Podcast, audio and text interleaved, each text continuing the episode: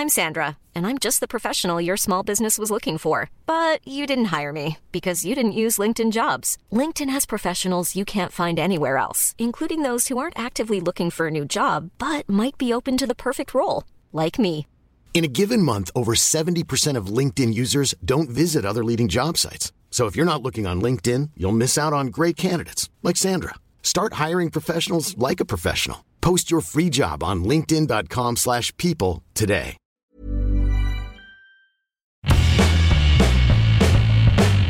Hola a todos, esto es Sin Comentarios, el programa con los temas y noticias que a todo el mundo interesa y las opiniones que nadie pidió.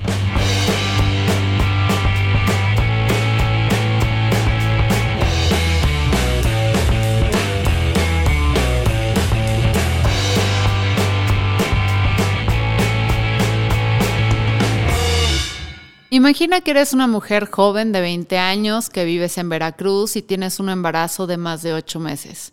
Tienes pocos recursos, por lo que una publicación en redes sociales ofreciéndote ropa gratuita para tu bebé te parece bastante atractiva y convincente.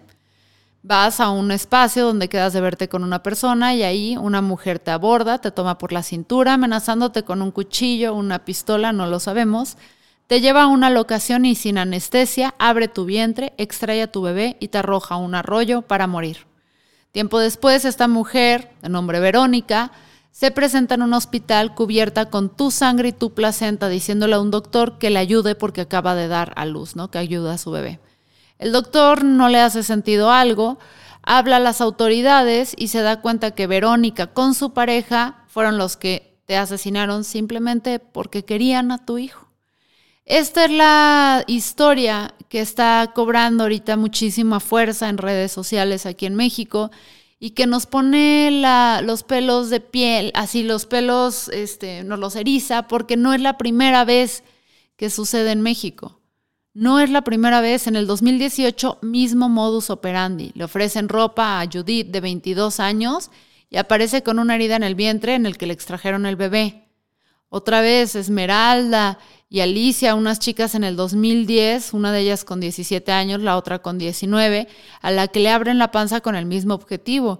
En este caso, en el de Alicia, se trataba para vender a su bebé con 500 mil pesos. Esto es lo que está sucediendo en México. Esta es la realidad del tráfico y la trata de personas. Esta es también como que la realidad en las redes sociales y sobre cómo tenemos que ser más precavidos con cómo interactuamos ahí con quienes nos conectamos. Sé que esta noticia no nos deja con ganas de, escuchar más porque es una historia horrible, horrible, horrible, macabra, pero tenemos que presentar lo que está pasando en el resto del mundo. Por ejemplo, las protestas en China. En diciembre del 2022, China sigue sin poder controlar la situación del COVID. O sea, alguien en este mundo lo está haciendo peor aún que López Gatel. Porque la semana pasada nos enteramos que en China las protestas contra las medidas anti-COVID han desesperado tanto a la gente que están prefiriendo manifestarse contra un régimen que no toma bien las manifestaciones que seguir aguantando los confinamientos en casa, los cierres de frontera y las prohibiciones de circular en la calle. Todo apunta que la gota que derramó el vaso fue un incendio en la ciudad de Urumqi, Urumqi sí, que en, el que, en la que murieron 10 personas y se ha hecho muy popular la versión de que fue debido a lo estricto de las medidas de confinamiento lo que impidió que estas personas pudieran huir del fuego, algo que el gobierno, por cierto, por cierto niega rotundamente. A finales del 2019 inicios del 2020, todo el mundo aplaudió a China por ser de los países donde se acataban mejor los confinamientos y las cuarentenas, ¿no?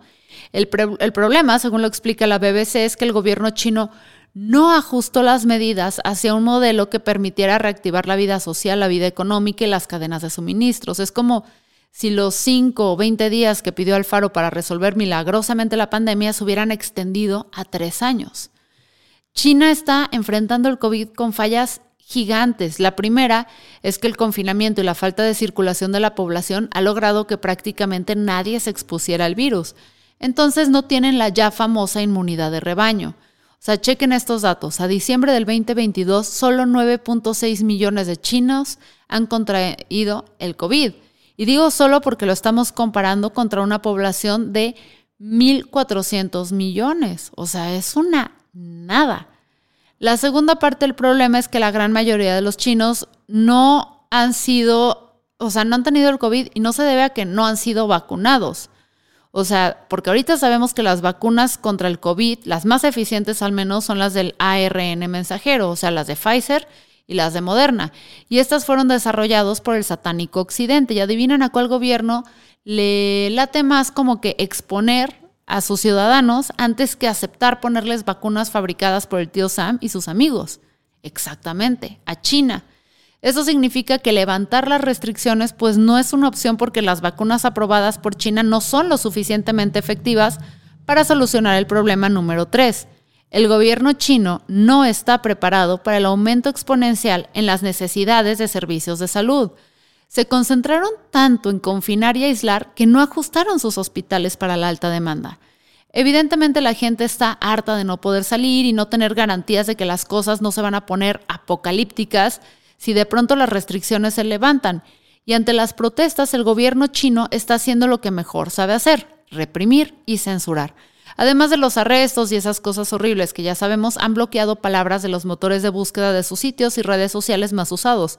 Y como las protestas más grandes han sido en Shanghái y Urumqi, también han usado una estrategia de subir cantidades obscenas de porno, usando hashtag con los nombres de estas ciudades, así con la intención de que cuando la gente se metiera a buscar información sobre las protestas, pues se encontrarán con material explícito, cosa que no les funcionó porque pues es un manejo muy burdo del Search Engine Optimization y si te metes ahorita y buscas Shanghai, pues nada más te van a salir fotitos bonitos de la ciudad de noche ya. En Tailandia, un templo budista se quedó sin monjes porque todos dieron positivos a metanfetaminas. Esto luego de una redada que incluyó antidoping sorpresa, o sea, maldita sea monjes, de todo lo que se podían meter para expandir su conciencia, decidieron irse con drogas químicas. Neta, yo pensaba que los monjes eran más marihuanita, hongos, este, no sé, ayahuasca, sapo. Ahora, en este espacio, neta, no vamos a juzgar a nadie por drogarse, seríamos unos hipócritas. Lo que sí es que la comunidad está preocupada porque sin el staff de cuatro monjes que seguramente están anexados después de haber sido despertados con un buenos días, amigazo, no podrán ganar méritos. O sea, una práctica budista que usualmente se cumple dándole de comer a los monjes del templo cercano.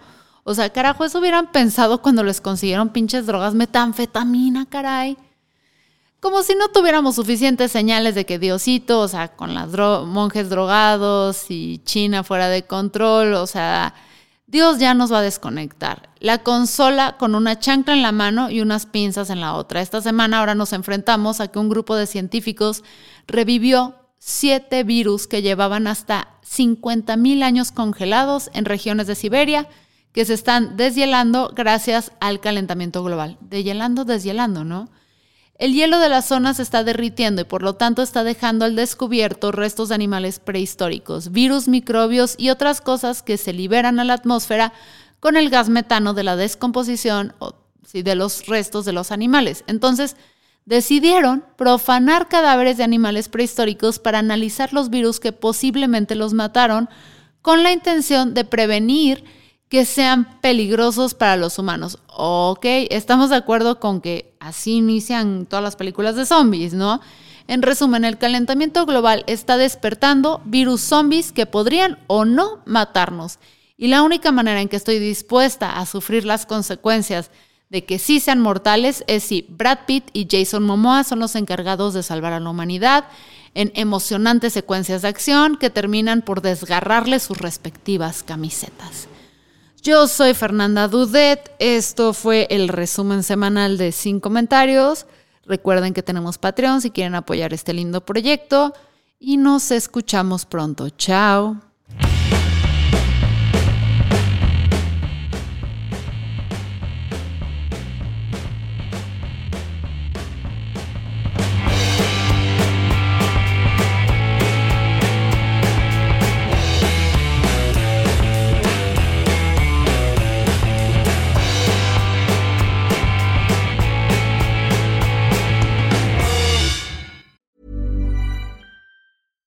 Even when we're on a budget, we still deserve nice things.